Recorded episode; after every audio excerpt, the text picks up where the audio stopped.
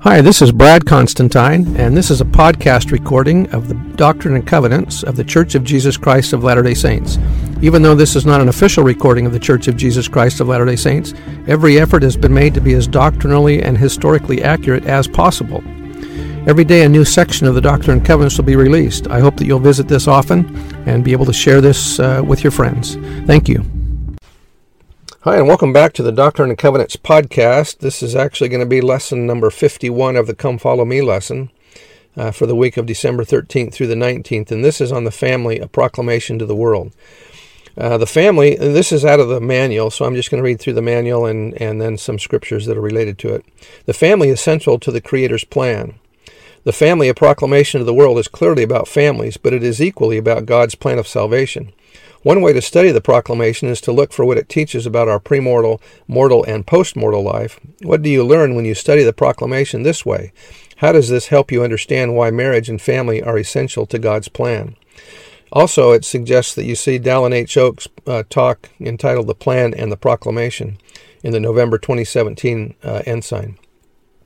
Happiness in family life is most likely to be achieved when founded upon the teachings of the Lord Jesus Christ. Think of paragraphs six and seven of the Family Proclamation as a pattern for happiness in family life. As you read these paragraphs, identify principles of success, marriages, and families. Then think about a family relationship you would like to strengthen. What do you feel inspired to do? How will you involve the Savior in your efforts? And here are uh, paragraphs six and seven from the proc- proclamation to help in your study. Chapter or paragraph six. Husband and wife have a solemn responsibility to love and care for each each other and for their children. Children are an heritage of the Lord. Parents have a sacred duty to rear their children in love and righteousness, to provide for their physical and spiritual needs, and to teach them to love and serve one another. Observe the commandments of God and be law-abiding citizens whenever they, wherever they live. Husbands and wives, mothers and fathers will be held accountable before God for the discharge of these obligations. Paragraph seven. The family is ordained of God. Marriage between man and woman is essential to his eternal plan.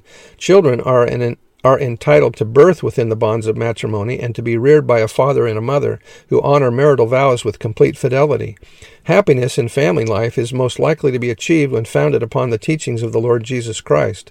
Successful marriages and families are established and maintained on principles of faith, prayer, repentance, forgiveness, respect, love, compassion, work, and wholesome re- recreational activities.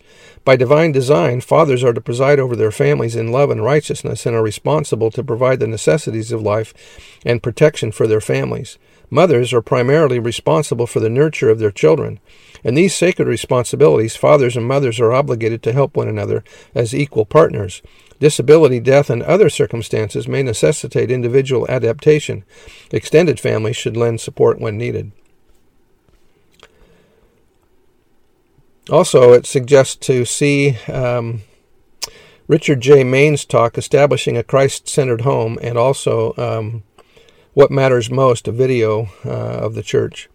I will be held accountable before God for the way I treat my family. The family proclamation includes marvelous blessings that Heavenly Father promises for those who follow His counsel. It also includes strong warnings for those who do not. Consider making a list of the blessings and warnings you find. How are you acting on God's counsel in the proclamation? If you stood before God today, what would be your would you would you be confident discussing with Him about your family relationships? What would be what would you need to improve? Uh, see also Alma uh, five fifteen to twenty two and Doctrine and Covenants forty two and section ninety three. I'm going to read those scriptures here. Alma five fifteen to twenty two reads, "Do ye exercise faith in the redemption of Him who created you? Do you look forward with an eye of faith and view this mortal body raised in immortality and this corruption raised in incorruption to stand before God to be judged according to the deeds which have been done in the mortal body? I say unto you, can you imagine to yourselves that, that ye hear the voice of the Lord saying unto you in that day, Come unto me, ye blessed, for behold, your works have been the works of righteousness upon the face of the earth. Or do ye imagine to yourselves that ye can lie unto the Lord in that day and say, Lord, our works have been righteous works upon the face of the earth, and that He will save you? Or otherwise, can ye imagine yourselves brought before the tribunal of God with your souls filled with guilt and remorse, having a remembrance of all your guilt, yea, a perfect remembrance of all your wickedness, yea, a remembrance that ye have set at defiance the commandments of God? I say unto you, can ye look up to God at that day with a pure heart and clean hands? I say unto you, can you look up, having the image of God engraven upon your countenances? I say unto you, can ye think of being saved when ye have yielded yourselves to become subjects to the devil? I say unto you, ye will know at that day that ye cannot be saved, for there can be no man saved except his garments are washed white. Yea, his garments must be purified until they are cleansed from all stain, through the blood of him of whom it has been spoken by our fathers, who should come to redeem his people from their sins. And now I ask of you, my brethren, how will any of you feel if ye shall stand before the bar of God, having your garments stained with blood and all manner of filthiness? Behold, what will these things testify against you? Section forty-two, verses twenty-two to twenty-five read, Thou shalt love thy wife with all thy heart, and thou sh- and shalt cleave unto her, and none else. And he that looketh upon a woman to lust after her shall deny the faith, and shall not have the Spirit, and if he repents not, he shall be cast out. Thou shalt not commit adultery, and he that committeth adultery and repenteth not shall be cast out. But he that has committed adultery and repents with all his heart, and forsaketh it, and doeth it no more, thou shalt forgive. And then Doctrine and Covenants, section ninety-three, thirty-nine to forty-four, And that wicked one cometh and taketh away light and truth through disobedience from the children of men, and because of the traditions of their fathers. But I have commanded you to bring up your children in light and truth. But verily I say unto you, my servant Frederick G. Williams, you have continued under this condemnation. You have not taught your children light and truth according to the commandments, and that wicked one hath power as yet over you, and this is the cause of your affliction.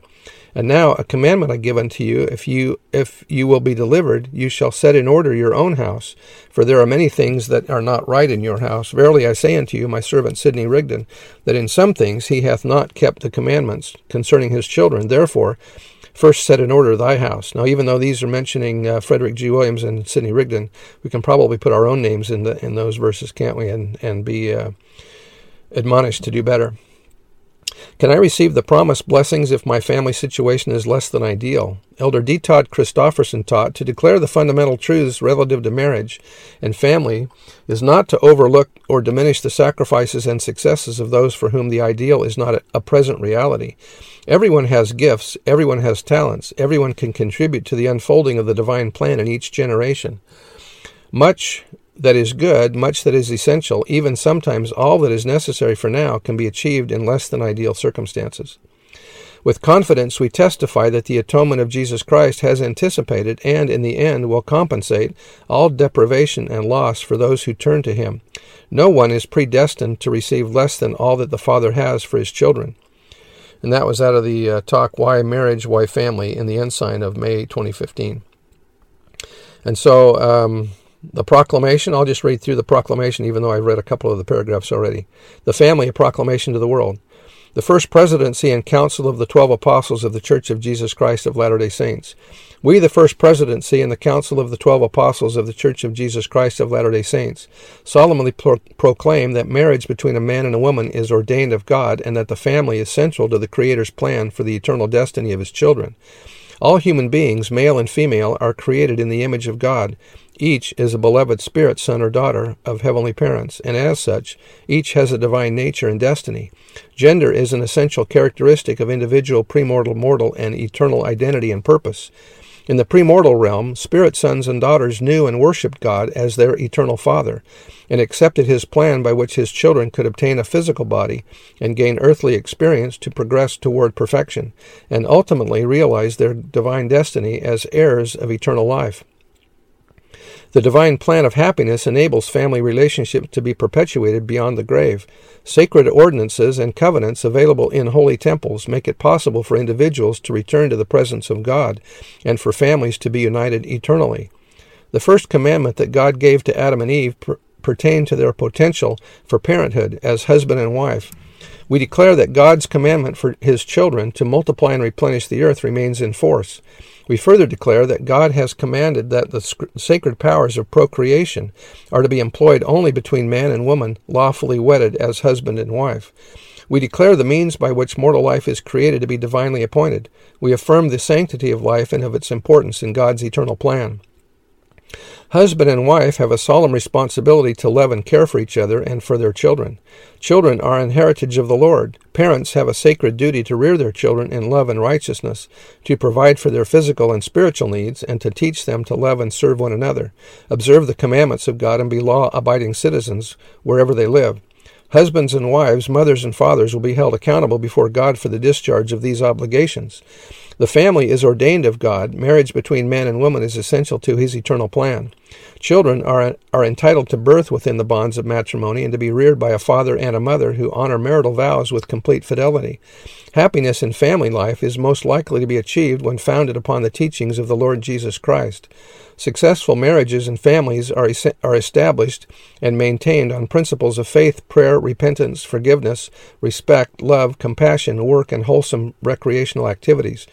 By divine design, fathers are to preside over their families in love and righteousness and are responsible to provide the necessities of life and protection for their families. Mothers are primarily responsible for the nurture of their children. In these sacred responsibilities, fathers and mothers are obligated to help one another as equal partners. Disability, death, or other circumstances may necessitate individual adaptation. Extended families should lend support when needed.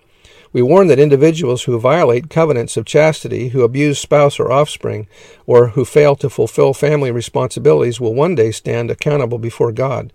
Further, we warn that the disintegration of the family will bring upon individuals, communities, and nations the calamities foretold by ancient and modern prophets. We call upon responsible citizens and officers of government everywhere to promote those measures designed to maintain and strengthen the family as the fundamental unit of society. This proclamation was read by President Gordon B. Hinckley as part of his message at the General Relief Society meeting held September twenty-third, nineteen ninety-five in Salt Lake City, Utah. I bear testimony that these principles are true and that as we adhere to the, uh, the to the proclamation about the family and uh, do the best we can to uh, make sure our families are are safe and secure and that they can return eternally with Heavenly Father, and that that's our mission. I bear testimony to these things in the name of Jesus Christ. Amen. See you next time. Bye.